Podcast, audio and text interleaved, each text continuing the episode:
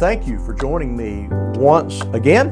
And uh, we are going to begin a new series uh, today uh, that we hope, uh, as we do with everything that we record, uh, we hope you'll find it uh, challenging, interesting, useful. And, and, and, I say useful kind of at the end of that statement, in, in that we hope that uh, you would find these helpful, uh, not only in, in, in encouraging and, and, nurturing your faith, but that uh, you would be able to utilize uh, either these recordings themselves or the information that you would glean from these recordings, or maybe information that, that these rec- recordings would prompt you uh, to go research for yourself, and that you would take these things and utilize them uh, in bringing others to faith in the Lord Jesus Christ. And so we're simply going to call the series from unbelief to belief. Uh, that is, the design is to uh, take uh, an individual from what we might call ground zero uh, to full, mature faith, saving faith in the Lord uh, Jesus Christ. And, and so uh, we're going to uh, kind of start at the, the most basic level. Uh, and if you want to take your Bibles and go ahead and open it to the first uh, book of the Bible, since this is the first in a series, uh, maybe a good place to start is the first book of the Bible, the book of Genesis, chapter 1. And we'll read verses 1 and 2 in uh, just a moment. And one of the questions that I often ask myself in, in thinking about those who are in unbelief, uh, whether it is a young child uh, who has not uh, grasped uh, fully all of the things uh, that are part and parcel of, of the saving work of God, the work of the Lord Jesus Christ, the gospel of the Lord Jesus Christ, or, or whether it's a, a, young person or an adult, an adult that is uh, uh, in full rebellion against God and hostile to the things of God, or whether it's someone, again, that uh, would just simply be neglectful. They, they are uh, just have never had the opportunity to think about the gospel. They're not necessarily hostile, hostile uh, to uh, the Bible or to God or to Jesus. just they have never given a deep consideration to these things.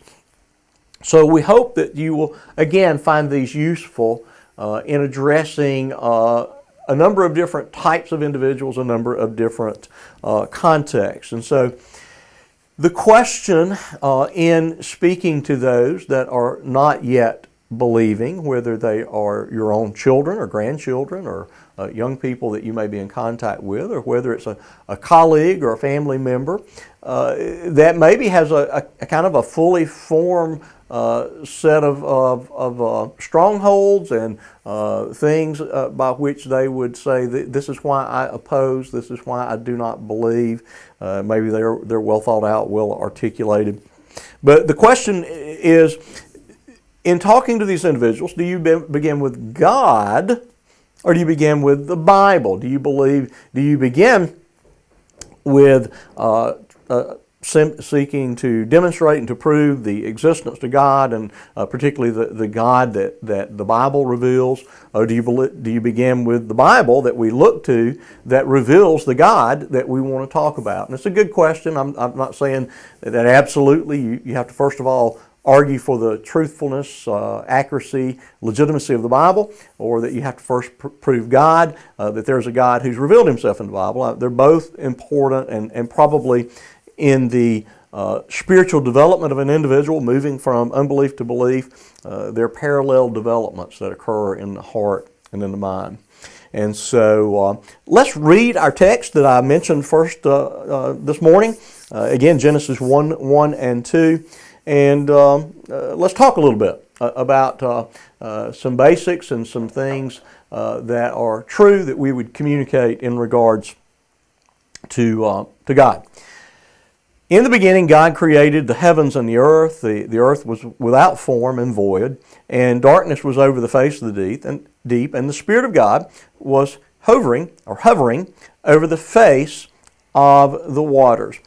And so the Bible really is not about proving uh, the existence of God. Uh, the Bible functions from the standpoint of the assumption uh, that this is the one true God who uh, has revealed himself in uh, this uh, written word. So there's really not a, a, a direct statement in the Bible. Uh, I am God, and this is how you can know I am this God. There, there are a lot of inferences and a lot of ways that we can prove from the Bible that there is a God and that the God that we proclaim in the Christian gospel is the God.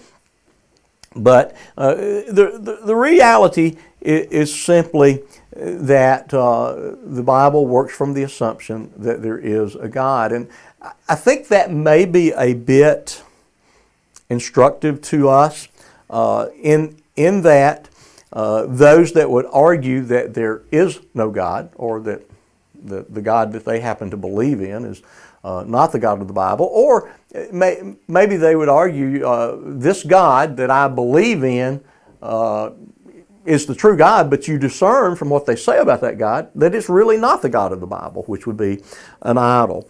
But uh, the Bible simply assumes that there's a God, and, and even in the concept of what we call atheism, uh, it, it is really works from the assumption that people know uh, that there is a God and that there is a one true God, and what people do with that innate intrinsic knowledge. Uh, Paul says in Romans chapter 1, they suppress it. Because if there is a God, there's a reality, uh, uh, there's many, multiple realities to, to that God.